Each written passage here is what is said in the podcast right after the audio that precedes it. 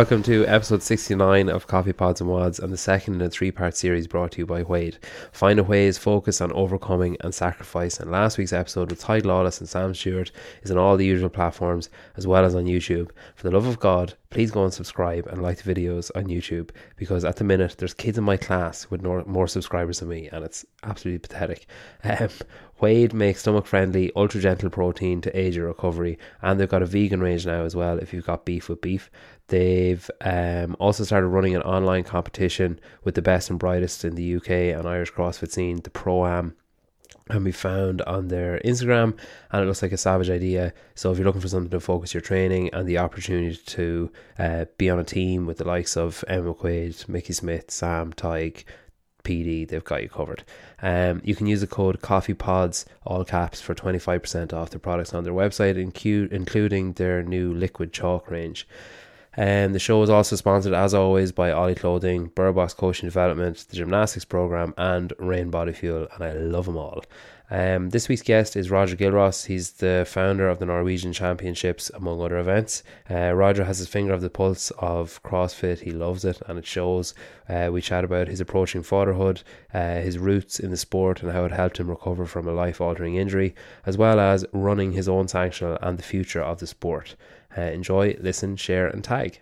Uh, thanks for doing this. Um, I really appreciate it. It's great. Um, I think there's there's a lot of things I liked about the Norwegian sanction last year. I think like there there was a cool vibe of like kind of tightness. Like it was nice and like you know it was a spectacle, but it was still like seemed very close knit and very. uh I don't know what you call it. Like it was kind of boutique compared to some of the other sanctionals. I think Filthy kind of had that a bit as well, where it was like there was a real community feel to it.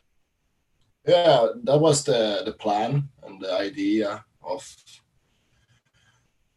first off doing something different, and uh, if we do something different, try to make it really like uh, a community event and really to feel that this pure CrossFit for everybody. And, mm. uh, yeah, this was uh, we we were really happy what how how it ended up. So yeah. Yeah. Um. Do you drink a lot of coffee? Huh? Do you drink a lot of coffee? No. None. Just Nocco. I drink Nocco. Yeah. I I'm actually that person that have never tasted a cup of coffee. What? What? Like never, not even like someone else had when you taste it. Why is it? Do you not like the smell or something? I like to, I like the smell a lot. Would the next logical step not be to taste it and see if you like well, that? I tasted, then uh, it didn't taste like it was smelling. Okay, I get you. But I, I live uh, from my hometown in Sweden. I'm Swedish. Yeah. I live in Norway, and uh, my hometown. Uh, my parents' apartment is 50 meters from uh, the, the, most famous coffee uh, maker in Sweden, uh, Gevalia. So you, uh, you so constantly every time you go out, every time you go out, you smell the coffee. Yeah. So yeah. And what's it like? So I had Kristen and Andrea on, and they were kind of praising the the Norwegian coffee scene. Like, are you even conscious of anything like that? Then, if you don't drink it, I assume you still hang out with people who drink coffee. You know, I, I worked in uh, the restaurant business, the nightclub business for many many years. So I have made a lot of coffee, and I'm a barista. I actually am a barista. Uh, so so I know a lot about coffee, and uh, I know. So is it hard? Is it hard then if you're a barista and you're so you know, I know a lot of baristas will make they'll dial in their machine first thing in the morning. They'll like make sure it's everything's tasting all right or whatever. So you're just like, oh, it tastes fucking horrible. It must be working okay. No, it's, it's, it's the smell and the feeling and um, and all the staff they like coffee, so I'll make yeah, yeah. That's fair. It's the same thing for me. Even when I make uh, make food, uh, I'm a I don't eat fish. I don't eat so much vegetables, and uh, but I I'm really good at making food and uh, even food that I don't like. So I can still appreciate or understand the tastes. And uh, as a former bartender, it's the same thing. Uh, you can understand the taste, but you don't really. It's the same in CrossFit programming. Like mm. you, you don't like all the workouts, but you understand why they make it and then what you want to do, and you can still do nice programming, except without actually like it. Yeah, that's true. Um, why did you move to Norway from Sweden? The girl, the wife, but she's Swedish as well. She she want to go to Norway for work for six months, and uh, make some extra cash. Then she would go to Thailand for a year or two. Uh, so it was the plan was six months. Now it's eight years. Uh, so no regrets, though, right? I love I love Norway. Norway is uh, it's a nice company, a nice country for making your own business. Uh, it's a nice country for having uh, new ideas and uh, be able to do them and be able to be creative and be able to. They really support people that want to do something. They yeah. want this guy want to work. Let him work. Yeah. Give him money. Let him work yeah. Uh, Sweden are a little bit different. They like, uh, oh, you want to work, you want to be a good guy. Oh, that's dangerous. He's going to take our job. Okay. It's a little bit totally different, even if you're really, really close. So, so yeah. Um, do you listen to a lot of podcasts? Yeah. Uh, yeah, a lot of yeah, different kinds. Everything from I'm I'm a, I'm a daddy in 13 days who's counting? Uh, and uh, and CrossFit for sure, and uh, training and health, and I'll, I'll, I'll listen to a lot of vlogs on YouTube because I like movies. So yeah. look Marvel, actors and actors, and all that. How do you feel about your impending arrival then? About this baby coming? Hmm? How do you feel about the baby coming? it's like I think I'm ready. I think I'm as ready as you can be, and uh, I'm really excited. And uh, I see it as a, I see it like so many people are telling their stories, complaining, not complaining. It's going to change your life. You will never be able to train again. You will never be able to be a person for the first three years and me my wife she really we really she's she did Miko's triangle three days ago she did a nice uh, deadlift clean and uh, burpee uh, BikeErg workout yesterday and she's like in doomed 13 days yeah. so we're like we're pretty ready and we are excited to see the, the truth behind being a parent yeah, Is I think like you get out of it what you put in. I think like you're it's the same as everything else. If you're if you go into it with the attitude of like, oh here we go, my life's fucking over now for the next few years, I'm mm. sure it will be like. You know, it's the same as if you're coming home from work and you you're telling yourself you're too tired to train, then yeah, you like you're just telling yourself, you know, you're gonna it's a self fulfilling prophecy. Like so if you go into it with the attitude of like, oh I'm gonna be so fucking tired I'll never be able to do that again, yeah, you probably will be because it's like letting that voice take over. Like yeah, I'm pretty fucking tired, but like I still go to the gym, I still see my friends, I still uh, go to work or whatever. Like, but I think the, the the big shift I've noticed is that like other stuff becomes so much less like important. Like other stuff becomes so like becomes like kind of obstacles in the way of getting home. Like, you know, whereas before I would have been like, oh, if I'm not home till seven or eight o'clock in the evening, I don't really care. Whereas now when I'm at work, as soon as I get to work, I'm like, right, five hours and I get to go home. Like, you know, like your my mindset has shifted to there's inconveniences in the way of family time. Whereas before it was like family time made up a bit of my day. Whereas now because of the baby, it's like everything else is kind of in the way a little bit and I want to get home faster and like my What's the age of your baby? Uh she's like nine months old. Oh wow. Congratulations. Yeah. Thank you. Yeah, no, it is. It's good. It it like I think the the shift in mindset is the biggest thing that I've noticed. And I know one of my friends had a baby around the same time, and he said the same thing to me. He was like, "Work is a total fucking inconvenience now." Whereas before, it was like, you know, it took up ninety percent of your week was taken up at work because mm. oh, I have to get this shit sorted. I have to get that shit sorted, and now it's kind of like, yeah, I finished work an hour ago. I don't want to think about it again until I wake up tomorrow morning and have to go and do it again. Like you know. Yeah, I understand. Uh, we have a we have a good way of approaching the whole pregnancy and we do it as a, as a team. Mm. We do it as a, everything. And my wife, she's like, she, she doesn't like pizza. She doesn't like uh, junk food. She doesn't like, that's not a, like a go-to thing if she feels bad. Go through, go-to thing for her if she feels bad is like mm. sleep or fruit or exercise. Yeah. So when she got her craving, and she didn't have a cravings, she had like when she feels like she's down, she visits friends or take a walk or do some exercise. So she, she does she didn't have any cravings, anything either. So we had a the first 13 weeks she went down eight kilos. so she lost eight kilos, so she was really bad. But after after that she was stable and from the week 14 she's been like perfect pregnancy. So yeah, I think I was really excited about like selfishly I was like, oh, it's going to be great now when pregnancy really kicks in. She's going to want so much chocolate and so there's going to be so much shit in the house and like literally didn't want anything. I was fucking raging. I bought them all. oh yeah, yeah. I was like, I'm going to be the best daddy to be you can be. I was I went to the shop, a big grocery shop. I, I bought all, everything. I like 300 euros, 400 euros of things she probably would have craving on. And uh, it's ended up that I had to eat it up.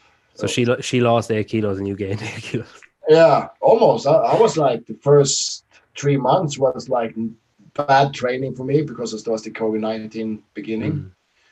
and um, and uh, I had to eat all those calories. Those fifty thousand calories I bought. Um, uh, social media is like, I think it's becoming increasingly important for like, say athletes and event organizers and people like that, especially with COVID and stuff. Like, that. there's a lot of initiatives started up. Like, I know you were kind of involved with the United movement and stuff like that. Um, and I suppose like trying to stay in touch and maintain momentum of brands that are built up and you know relationships that are built up. Is that something that you've like that's kind of kept you busy during, say, the last eight nine months? Yeah, for me it was early in the COVID nineteen uh, situation when they break out and it started with the lockdowns. I'm a I'm a pretty restless guy, so and I love my training, but I don't love training. I love CrossFit, and it's not the, the way that the, the community and uh, you are part of something. And uh, I, I talk to my friends. Doing the training, guys. I do burpees and air squats in the living room. I don't do burpees and air squats in the living room just for do my training. Sorry, I'm I'm too lazy. I'm too. Uh, it, that's not my thing. I don't have that motivation.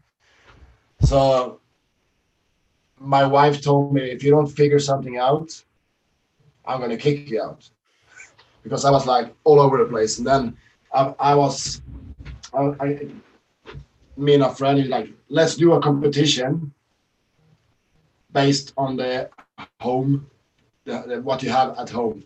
So I did uh, the living room throwdown, Norwegian living room throwdown. Yeah, yeah. And uh, just, and I think I'm gonna do it like it's a sanctional. So I did a logo, I did a competition corner, I did everything. And uh, I launched it and I called Phil Hesketh. Uh, hey, Phil, do you want to program my ID? What? Living room throne. He was like, ah, who's gonna who, who's gonna who's gonna join? I don't know, maybe a hundred people, and just for fun. He was like, ah, okay, I can do it, whatever. And we did it together. Um, we had eight thousand six hundred people. That's mad. so I was busy the first the first worst months of COVID. uh, was the living room throwdown. After that was uh, the living room throwdown was something that the United movement and the CrossFit uh, home home was like build off because Mhm.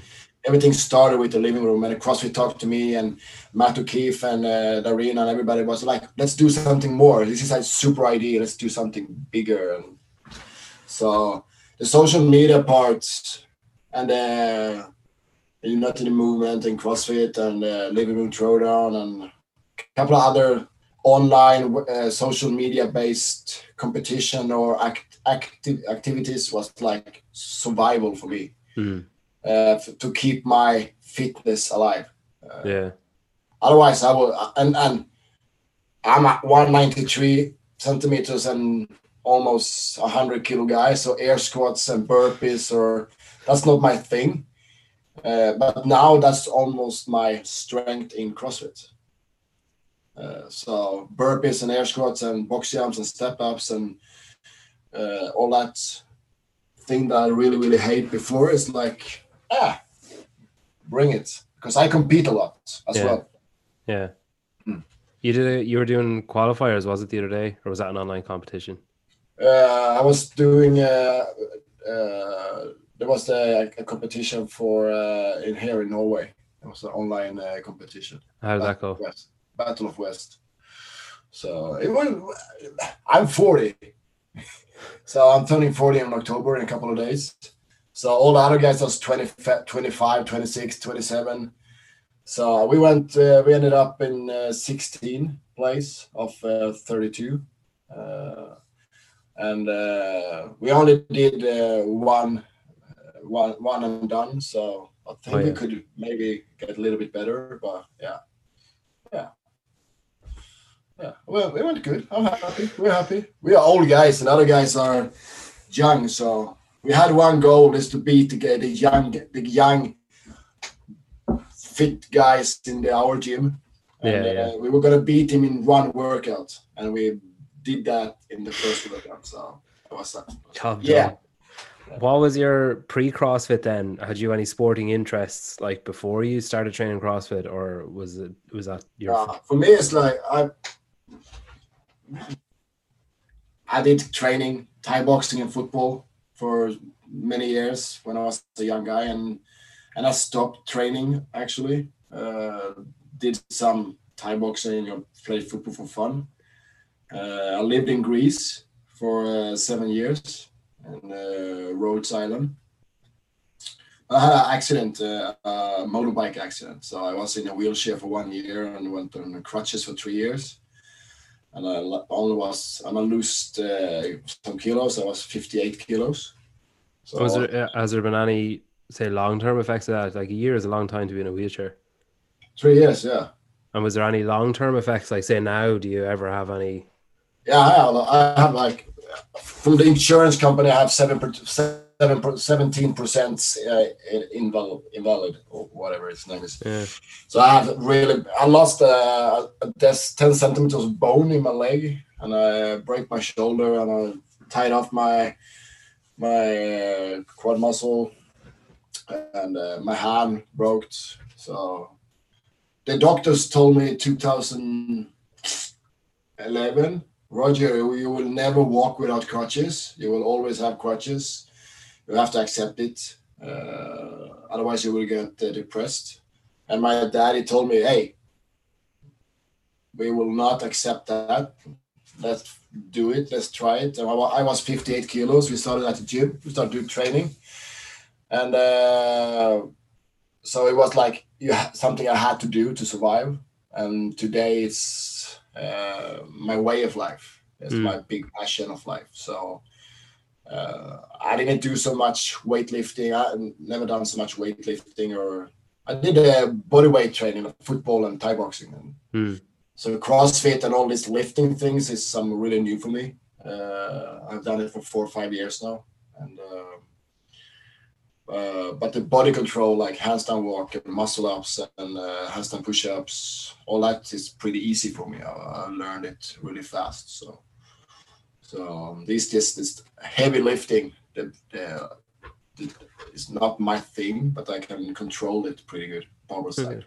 So And the Norwegian Championships then was it like did you spot a gap in the market or was it a case of like you had something and it kind of grew and grew and then kind of evolved into the championships?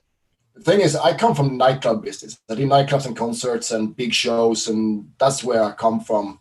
Mm. 20 years experience doing massive events, 10,000 people, 15,000 people, 20,000 people.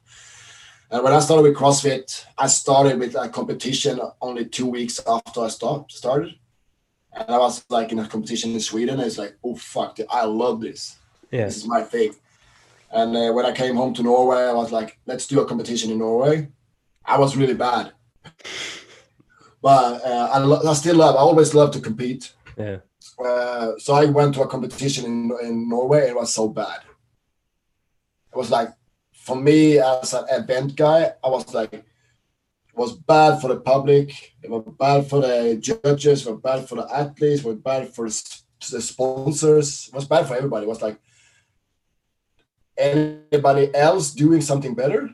And Norway was like, it was small competitions and there was some where the best athletes went to, but it's still I felt like you could do it so much better if you put some extra effort. And uh, so early in my first year of CrossFit, I did my I arranged my first uh, CrossFit competition. It was 80 athletes outside Oslo, 10 minutes. It was uh, really really good. Really happy. I learned a lot. And I, so for me, uh, I started small and I went to 150 athletes, or 250 athletes, or 350 athletes. And then I moved from the city up to the ski resort at a, at a summer event. Uh, and when I started with the marketing for the summer event, I did it international focus. So I was everything was in English. I really love movies and uh, some uh, cash for the prize pool. Um, then I got a call from CrossFit. Uh, they asked me if I, I if I was interested of being a part of the sanctional series. Was that on your radar before they asked? I would lie if I would say no, Yeah. but I I will never believe that it will go so fast. My first my first thing was like maybe I will try to get licensed by CrossFit just because I want to do CrossFit and I really support CrossFit. I love CrossFit it, Hmm. because that helped me a lot for my my injury and everything. But of course, the prime thing to do of a CrossFit organizer is a sanctional you can or games. Mm. Uh, so it was pretty easy choice for me to accept it and the extra thing you have to do as a sanctional uh, the size and everything uh, i didn't see any problems because i have done it but not in crossfit. I have done it in concerts or whatever rest Mm. so i'm not afraid of live stream. I'm not afraid of international travels or because that was the biggest thing was to get 30 31 different countries up to a mountain outside Norway. It's Yeah. not like five minutes outside Oslo. It's like three hours up in the mountain, Mm. 1,001 meters up, and like 10 minus and five meters snow. So Uh, you had Phil Hesketh uh, program the event. How did you end up linking up with him, or what? What started that relationship? that was actually I was think I, I did a, a lot of programming myself in the beginning from the beginning of my competitions, but then I felt I want to do something. I want to go. I need to be sure that I'm doing the right thing. Mm. Now it's like really the next level, and I, I'm a fan of pure old school CrossFit. I like I like I like open workouts. I like benchmarks. I like uh, hero workouts. That's my thing. I really enjoy those that, that kind of programming. And and I heard of Phil, and Phil was in a team with Synne Krogstad, El, uh, Ellebro, och Mia. and I know Synne and Ellebro from early. And I met them in Lowlands. I was there as I was invited uh, by uh, the guys from Lowlands, Robbie. And uh, I was starting to talk to Synne at the competition. Uh, who's going to do your program? I don't know yet, but you should talk to Phil. And uh, oh, he do programming? Yeah, he has to prepared. And I was like asking around, and I was reading about it, and I saw it was really focused on pure CrossFit, and it says like uh, OG, old school CrossFit dude. And uh, I, I just like, hey, Phil, you want to talk about programming Nor- Norwegian CrossFit Championship? He went, hell yeah. so it was like we just met in the stairs at the competition, and like, okay, I really like your vibe, and and uh, he really want to do a, a program or sanctional event, so I do often I feel the vibe when I tell something. Hey, dude, you want to do a podcast with me? Ah, I don't know. I don't yeah, know if yeah. Have time. Okay, fuck it. Next time. Yeah. Yeah. If, if, you ask me, you want to do podcast? Yeah, absolutely. Let's do it. Yeah. Then I want to do it. You want to do it. It's difficult to be bad. So yeah. And uh, so I'm really happy with Phil. He's a really good guy, and he's like the totally opposite from me how do you like, mean he's the opposite? Uh, he's so calm, almost annoying, and he walk slow. But he's if someone's if someone's walk is pissing you off, it's like sometimes like, hey, let's walk faster. You're like games athlete. You should be like fast everywhere. You should sprint everywhere. He's fast when it three, two, one, go. He's fast. Yeah. Let's yeah. take a walk. He's slow. Yeah. Saves his energy. Yeah. yeah. and I walk fast, and I, I, am fast, and I live fast, and I talk fast, and I talk a lot. And he's like, Roger, you talk so much. Yeah. So um, that's, that's good. That's as an organizer, then, like, so if you're obviously you've got, I suppose, t- you've got two hats on when you're at the event. So you've got like the organizer, the person who like needs it to be a success and needs it to be the best event it can be or whatever. But then you've also got like a CrossFit fan hat on where you want to see a good event and you want to see like people throw down and you know you've got that kind of the giddiness about the event I suppose as well. Like as an organizer what was your favorite event of the competition and why was it your favorite?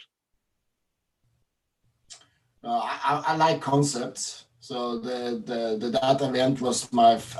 I I told Phil, Phil, I wanna, I I really wanna use three machines at the same event, and I wanna do something like acid bat on Dubai. I wanna I wanna really do something like that. And uh, he was like, okay, let me uh, think about something. And we played around with some things and ended up with uh, this 5000 meter BikeErg and you have to do uh, X reps on the minutes. And uh, I actually did that event on the competition because there was an empty slot and I was, fuck it, I have to feel it. So I often do that. I often, uh, if there's an empty slot, I jump in to feel the programming, feel how it feels for athletes and and uh, and for me as a organizer that's i think that is something that gives me a full understanding of how it feels from the spectator how it feels from the athlete how mm. it feels to be a judge how it feels to be a partner as a sponsor and i think all those four parts is equal important yeah. for the future of the uh, of the sport, the sport CrossFit. Hmm.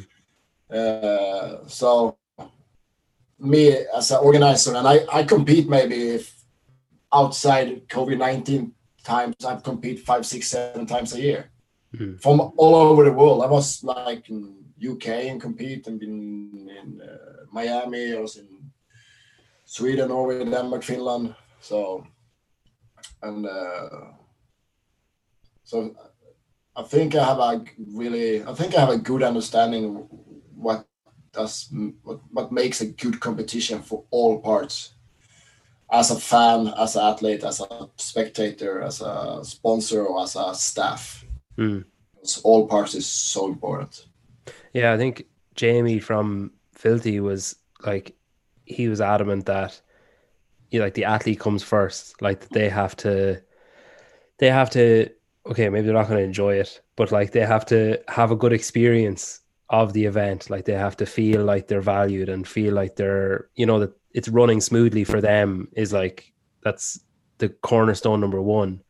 And cornerstone number two is that like the spectators have enjoyment as well that there's you know that the programming is good that it's exciting for them that the spectacle is good like that you're able to see everything that everyone can see everything and that it's enjoyable. And then mm. after that is like the the staff like the volunteers do they know what their job is and are they able to do their job? Like are they put in a position to do their job i suppose? But it's always interesting because like i suppose from a spectator's point of view i'd never think about the athletes uh, experience of the weekend. Like I'd always think about like whether or not I'm enjoying it as a spectator, and then I suppose on the flip side, when I've competed, I couldn't give two fucks what the spectators are thinking. Like I'm pure, it's purely like, am I am I warming up and cooling down and warming up again because it's running late, or am I, you know, that kind of stuff. So I think it's funny the the what you're saying there echoes a lot of what he said as well, where um you know, and we kind of talked about the similarities between the two events, that kind of community feel to it. Yeah. Uh, and me, I, I know Jamie a lot, and Darina even more. We talk a lot, maybe once a week, and uh, super guys, and I really irritating that I missed their event. Uh, I was invited, but uh, yeah, it's it's so important all the parts, and um, and uh, more and more events are starting to understand it and starting to understand uh, the importance of all parts, not mm-hmm. only the athlete or not only the spectators or the sponsors or the live stream or and we did an we did an event actually two months ago around we did a live event in Norway with with 120 athletes. Is that the one with the massive oversized dumbbell? Was that that one? No. Where it was Kristin Holte and a few of those at it, no? It was outside. Oh, outside. Wasn't it like Andreas Solberg and Kristin? No, that was, that was an event in Sweden. Oh, okay. Uh, Battle of Värmland. Yeah. Oh, okay. Uh, Norwegian Throwdown, the summer event. Uh, we did that one, and uh, that was the first time I programmed. We did the programming it was not based on the spectators. Okay. Uh, we did a little bit different because we did we couldn't have more than 40 people watching because of the regulations in Norway. So this was a little bit more easy to program because you don't have to think about the the the flow, uh, mm. how to how people will understand it. And we had it on live, but we had only had it as a super easy one mobile yeah, yeah. shooting it on Facebook. Uh, and um, was different how to think a little bit more uh, for the athlete and thinking about the athlete and the staff. And we didn't have any sponsors either, so we didn't. we only had the Eleiko. Eleiko was there, so that's our new sponsors. The same as 5150. It's not a bad one to have. In fairness, nice gear. Huh? It's not a bad one to have. In fairness, they have nice gear. Yeah, pretty nice gear. Yeah, you can't complain about that part, and it's a really good company and. Yeah they're really gonna support CrossFit uh, the coming years. They're gonna put more efforts into the CrossFit community, so it's gonna be good. When you were organizing and arranging the event, then, and like even say just building the profile of the event and moving it along the different stages that you mentioned earlier on, like maybe you know trying to entice international athletes and coaches mm-hmm. and spectators and stuff. Like when you look back on that, like what were the major challenges do you think that you faced? for me, for me, it was to simplify how they can travel over there because we, I, I had people from Africa, I had people from Mexico, uh, United States, Canada, UK, Europe, for all over the world. Thirty-five different countries going to find their way to Norway to go to move the airport, and then they're going to find their way up to the. And so many, uh, so many people want to go no, we don't need it because we, we arrange buses from the airport. now we're gonna rent a car. Okay, have you driven on ice, not snow, ice, and this uh, like one thousand one meters up. Yeah. The, you have to be like you have to know what you're doing. You have to have uh, like these metal things, the chains around the tires. So for me, it was a stress. I, I only had a stress of making sure that people come up to the hotel safe. And people was like, when are the final, when are the uh, prize ceremony? Because I'm going to book uh, the, air, the, the flight home.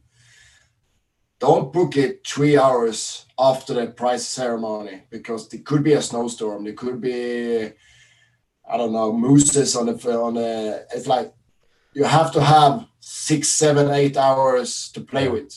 So for me, it was the biggest stress was that part because we got we didn't have any problems to fill the spots. Is that? Do you think that was so stressful because it's something you can't really control? Like where you Yeah. can control everything else. Like you can control who comes and you can control the timing. The you can Yeah. control the time of the prize giving, but you can't control me booking my flight home. Like so, it's it's. Is that? Do you think it's relinquishing control that you didn't like, like leaving it up to someone else, kind of? Yeah, because they you, you you don't play with snow, ice, snowstorm. Snowstorm is not rainstorm. Yeah, Snowstorm is like you can't drive. Yeah. It can be, it can come three hours, two, three meters of snow in a half an hour. Hmm. Then you then you're fucked. Then you then you're on the hotel for three days. yeah, And uh, and when, when people are gonna travel to Africa, we had a woman from Africa, from Namibia, and she had never seen or felt snow in her whole life. She was like, "Oh, it's gonna be cold, yeah. "Oh, It's gonna be snow, yeah. Real snow, yeah. Are you sure? Yeah. So it's gonna be snow, the white things in frost, yeah. I've never, I have never felt snow in my life. The first thing I want to do is to make a snow angel. So we did it. We, did- we actually did it together. I have it on my Instagram. So me and her, we did it together, and uh, that was the biggest stress. We even had an event outside. Uh, Was it hard? Was insurance and stuff like that hard? Would say like that ski slope event. Like, was it hard to get insurance and stuff sorted for that, or is it? oh, kinda- because we did it only did a running. okay. We had we had IDs. We had crazy. yeah, bobsled. We're gonna have skiing. We're gonna have uh, downhill, sno- slalom. Oops. But yeah, well, we ended up with uh, a really really cool and nice three and a half k run. Yeah, I was thinking when you were talking about that girl from Africa, I was like, I'd say she wasn't too fucking fond of snow at the end of that event. She's probably like, yeah, I've had my fill now. That's enough. Uh, people love that run because Yeah, uh, they could the, up the spectacle of it was. Yeah, insane. could run up the mountain. The the the owner of the hotel was standing in a, uh classic Norwegian outfit with the the shotgun.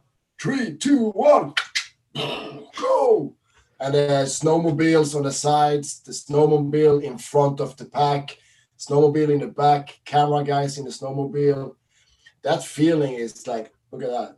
Yeah, yeah, That feeling when you do a run and you have a snowmobile and a guy is sitting reversed and, and and having a camera, that that like people went like sprint, and then they start walking.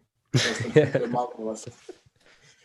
So no, it, uh, yeah, uh, I really enjoyed it, and and uh, of course that was a stressful thing, but it went really good, and uh, we were really happy with the results. And uh, yeah, It's interesting though, because even like that event, like you know, probably not great for spectators because unless you're going to run alongside the athletes, you're only going to see a certain amount of it. But Mm. like, uh, if you even if you just put yourself in the athletes' positions, like that's something that you'd never forget uh, doing, Oh. like taking part in. Like you might forget the 5k on the bike indoors in two years' time. Someone might remind you, like, oh yeah, I kind of remember that. Whereas if someone says, oh, do you remember the time you did the ski slope run? Like it's instantaneous. There's going to be like memories that will never fade for people. Like think that girl going back to Africa, being like, I ran off a ski slope. Like, yeah. I saw a, a podcast from a guy from Spain, from the athlete, the athlete team, the athlete programming, the Hmm. athlete, I think. One of those guys has a podcast, and he was like asked which his best CrossFit memory was from uh, from uh, 2020, and it was like the Norwegian CrossFit Championship, and that Mm. the, the run, the run was like epic because when you come up the mountain, it's like you can see for I don't know so many so many ten thousand thousand times uh, Mhm. kilometers. It's like never ending. It's a mountains of mountains. Because you can we probably see hundred mountains, Mm. and uh, to do that together with really really good fit athletes from all over the world, people from Mexico running up in the snow. They are asking, can, can you run in your uh, nanos? No, you should have a trail shoes. You should have some really good grip. Oh, it's gonna be slippery, buddy. It's snow. You're gonna get go up from a ski slope. It's like, yeah. So and uh, but people had too much clothes on, so they have like winter jackets. And Yeah, yeah. uh, it was a nice weather. It was not so cold, and uh, it was nice to see the start because it was up the mountain and the end was down on the backside, and people coming running really fast. Except Rolly, Rolly who was not walking. Actually- the Actually, one girl, I have to say, actually one, the girl started five minutes after the boys. There's one girl that cut up to Rolly and one over Rolly. So five minutes. and then, Nice. yeah. um what's the best event then? You mentioned that you've done other events. What's the best event you've taken part in? Is there something that you view as like, okay, if I was to do it again, I want to surpass that event or I want to be at the level of Event or a event? competition. competition. I really enjoyed uh, Wodapalooza. Hmm. I did a Grotlet in Wodapalooza. Yeah. even if I just landed from a 14 hours flight and I had 20 minutes from the cab to the competition floor, uh, jet set and everything, I was like, to be a part of probably the biggest CrossFit festival in the world, and just be a part of it and be on that competition floor was so epic. It was so cool. Uh, and uh, that was probably the best CrossFit experience I had in my life uh, because that was like 45,000 people, six, seven, eight arenas, Yeah, it's insane. CrossFit everywhere. It was like, was that was really really cool. Uh, the same thing that a it's a small uh, event in Sweden that called Sweden Summer Throwdown. It's on the uh, the Bayside in Sweden. It's about just uh, next to some uh, beaches. It's a really nice uh, team team of three competition, Mm. and uh, I love team competitions. And I have done that competition three or four years in a row. It's really really nice. It's like, but they, they play around a little bit with CrossFit and have a. They don't do only old school. They try to tune and tweak and do something Yeah, yeah. new and odd objects and uh, swim runs and uh, stand up paddleboard and jumping rope, two person jumping rope uh, jumping and so it's you can you never understand what you you always get it like the same day. Yeah, yeah. Today you're gonna do stand up paddleboard. so yeah. yeah. Uh, in order to get the Norwegian championships to where it is, then is there sacrifices you had to make, or do you think it was just consistent hard work? Like, No, the sacrifice for our part this year, the last time was we chose to be at a spot that will probably would give us some extra exposure on the media for being on a, a ski resort and snow and pushing that element. And that was like a struggle from our sponsors because we didn't we couldn't have five, six, seven, eight thousand people on the stands. We could have four hundred. mm, Four hundred was full. yeah, Uh, so it was a big discussion between my me and my partners of Roger, should we go to Oslo have a super arena? No. I was like decided and and um, to have a a unique event that really uh, really showed uh, what Scandinavia are famous of the nature and the winter and the snow and Norway are really famous of it. So the big that was a big sacrifice, and uh, but I think in the end we have we didn't get so much people on site. But if you look at the numbers of the exposure on social media and on live streams and uh, we had like a lot higher than many other events that had like mm. super arenas so in the middle of a big city our numbers was really good and, and i think because we really did a lot of work on the social media and uh, and uh, did, did a lot of marketing and we had a good people that supported us uh, craig ritchie morning jacob Talkative fitness everybody was there and they really take money. They really helped us to make it big enough so our sponsors were happy. Yeah, I would have gone if I was asked, but I would only been exposure to another like three or four people, so probably wouldn't have been worth your while. next time, next time, yeah. next time, um, have your own boot. Yeah. Speaking of um, next time, obviously, like there's been so many changes at HQ. You've got like say Dave and then Eric taking over, like then you've got COVID and everything that came with that, and all the events being postponed, cancelled, pushed back, and then a lot of rumors and a lot of like, oh, apparently this is happening, and you know, I heard this is happening, and he said, she said, kind of stuff. Like, do you have kind of a like a sense of foreboding about the future of sanctions and stuff, or are you because I know I read a couple of quotes that he gave when Eric took over, saying how thrilled you were and like that it's in good hands and that kind of stuff on a, a few different like media outlets and stuff. But like, obviously, with big change in that area, it's obviously going to affect other things. And he's been quite, uh, quite honest, I suppose, about like how he's not sure like what's going to happen. And then I think Dave has been pretty open about how he's not maybe the biggest fan of sanctionals like that. He's, you know, he's constantly doing like regional throwbacks and stuff. So he's pretty clear where his mind is at. Like as an event organizer and someone who's built something up to be a sanctional, are you kind of worried about the future of it? Or are you like, no, I'm I'm happy with where I've gotten to and I'll move on to the next challenge with it, whatever it is, or are you determined to still remain a part of the landscape, if you know what I mean? Honestly, um uh, we had meetings with the Dave uh, almost I have meeting with Dave and Justin and uh, the HQ and the sanctionals directors a couple of times, and we had a meeting last just for a week ago where they explain how what they want to do for 2021 season, and it's going to be a, a big change uh, again, and uh, but will not be a change that we're not used to. So and uh, it's going to be a, a, blow for us sanctional directors just uh, on the on the path to games. Mm-hmm. But uh, uh if you want to go, if you if we as a sanctional directors want to work with CrossFit and do comp- competitions together with CrossFit, it's going to be a lot of different uh, options.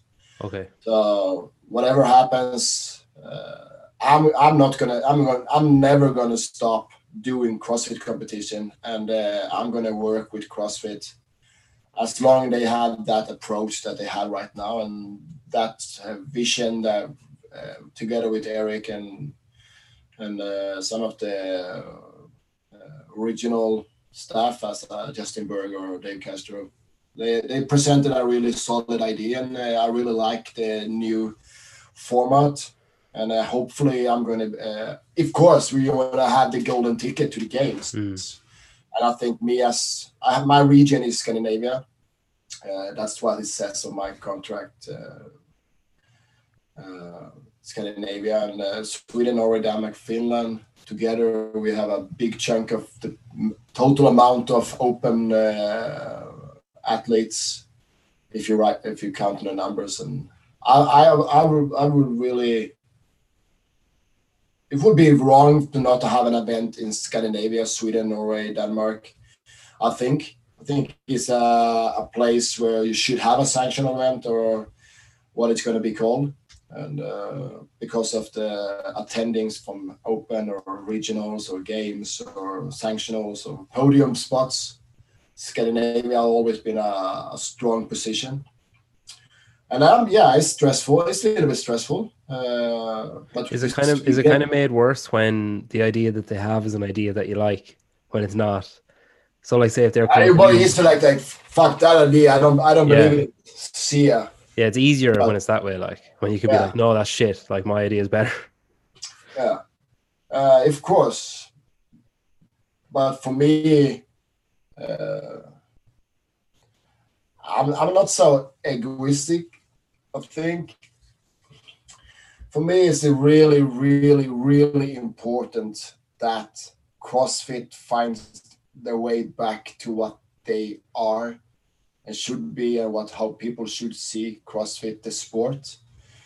And I really, really hope that uh, Eric and uh, the team behind Eric for uh, really find a way to making it as big as it's, it's supposed to be because that is why I started with CrossFit. I was watching these CrossFit Games free films, and I was watching uh, Rich Froning on his crazy workouts in the barn, and that was like feel my interest of going to affiliate and do my first training, and I had my first team workout, and I got the virus, the CrossFit virus, and and I have never had a better life. Mm. I have never had better friends I have never had better fitness, and uh, I have never had a better healthy life. Not pure by CrossFit, but what around everything yeah. that to get built of CrossFit. I, I was married for what I got married for one and a half year ago, I think, around ish. And of those 65, 65 guests, 30 of them do CrossFit. Yeah. Or yeah. from CrossFit. Yeah. So those were so much more closer than cousins or uh, people that I never talked to. So that explains how what what comes out from the community of CrossFit is like yeah. you really do you really make good friends. Yeah. Like you can't cheat. Yeah. You can't cheat in CrossFit. You can if you go to the nightclub, you can say, "I'll buy a big bottle of champagne," and I say, "I'm a millionaire," or uh, I do whatever. But you can't say, "I can do Fran in two and a half minutes." Okay, do it. Yeah. Uh, uh, uh, you can't say you can lift 200 kilos deadlift. Do it. So it's so naked. It's so built on honesty.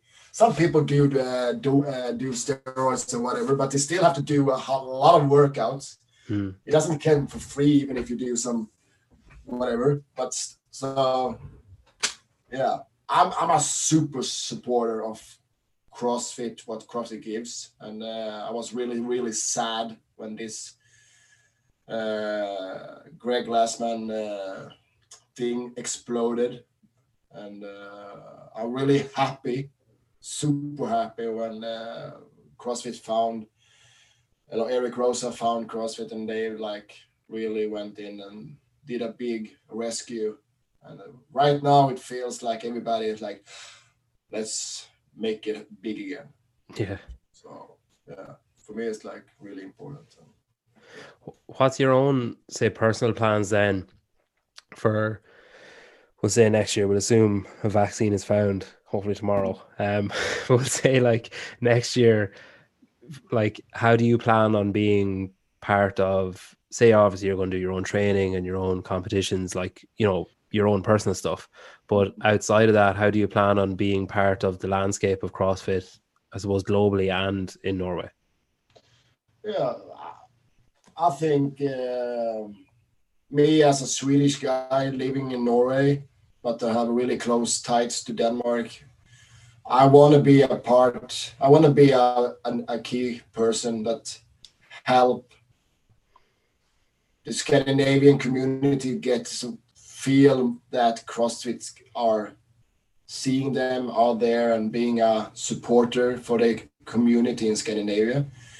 And uh, right now, it is something I really work with. I travel around to the different affiliates, both in Sweden as soon as I can, as much as I can, like during these COVID situations. And in Norway, I try to meet as much members and uh, athletes and affiliate owners as I can to, because I, I'm I'm around the table. I get invited to the table of CrossFit and I talk to the key players in CrossFit almost every week. Mm. And they ask, you ask uh, about the Norwegian community and everything. And my answers are not only my answers. I have I a responsibility as as a part of the table to talk what people think. And i i, I do I, I, I really take that super serious. I t- I ask the people what do you what's what do you think is important? What's your issues? Or what do you why do you love crossfit? Or what would you change if you could is it right for me to have the event on a ski resort or should i go to oslo or stockholm for let more people to come inside arena and see the events so I listen a lot on the people and I try to gather all the information, all the thoughts and all the concerns from the from all over the place. And so when I talk to you or I talk to Dave or Justin or Eric Rose or whatever, I try to be a voice from Scandinavia. Uh, and uh, I will really love to see that CrossFit will open a office in Scandinavia uh, like they have in uh, UK or Germany or France or wherever. Because I think uh, the Scandinavian community deserves to have a closer path to the office and feel the presence of CrossFit Mm. more. And that's what people said when Scandinavia getting a sanctional. So finally, they say us. Finally, they come here and they being a part of uh, the Scandinavian community that is strong. We have 12,000 people doing open uh, in Scandinavia, Sweden, Norway, Denmark. So it's a lot of people. There's only 66,000 people doing open in Europe. So it's one sixth is from Scandinavia. So Hmm. so that is something I really work against as a sanctional director, using that position more than just doing a competition. Yeah. Mm. Yeah, no, I think uh I'm kind of I like I didn't know a lot about you before talking to you. I knew obviously that you you know started the event and that you're the director of the event and stuff, but like and I knew that you you know trained as well. But like I think I'm impressed with your uh I didn't know that about the motorcycle. That's pretty impressive that you came back from that. But even like you've got the community's values at heart, I think, which is always like admirable because it's easy, I suppose, especially when it's a big event and stuff, and when things start to grow, it's easy to start off maybe with that in mind that you're, you know, all about the community and you want to grow it and you want to support it and stuff, but then it can be easy to kind of lose sight of that. And I think it's admirable that you've maintained that. Like I said at the very start, I think yourself and Drina and Jamie, the two, they'd be the two that I'd hold up, the two events that I'd hold up as like the community is there and is involved as much as is humanly possible. And then after that, like you say, the the athletes are important and everything else.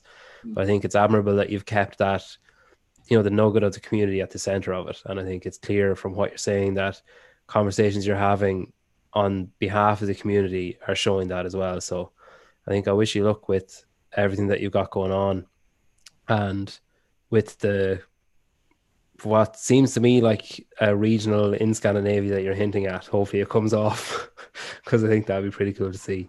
Yeah, if not, if it's not going to be an event in Scandinavia, it's going to be something in Scandinavia.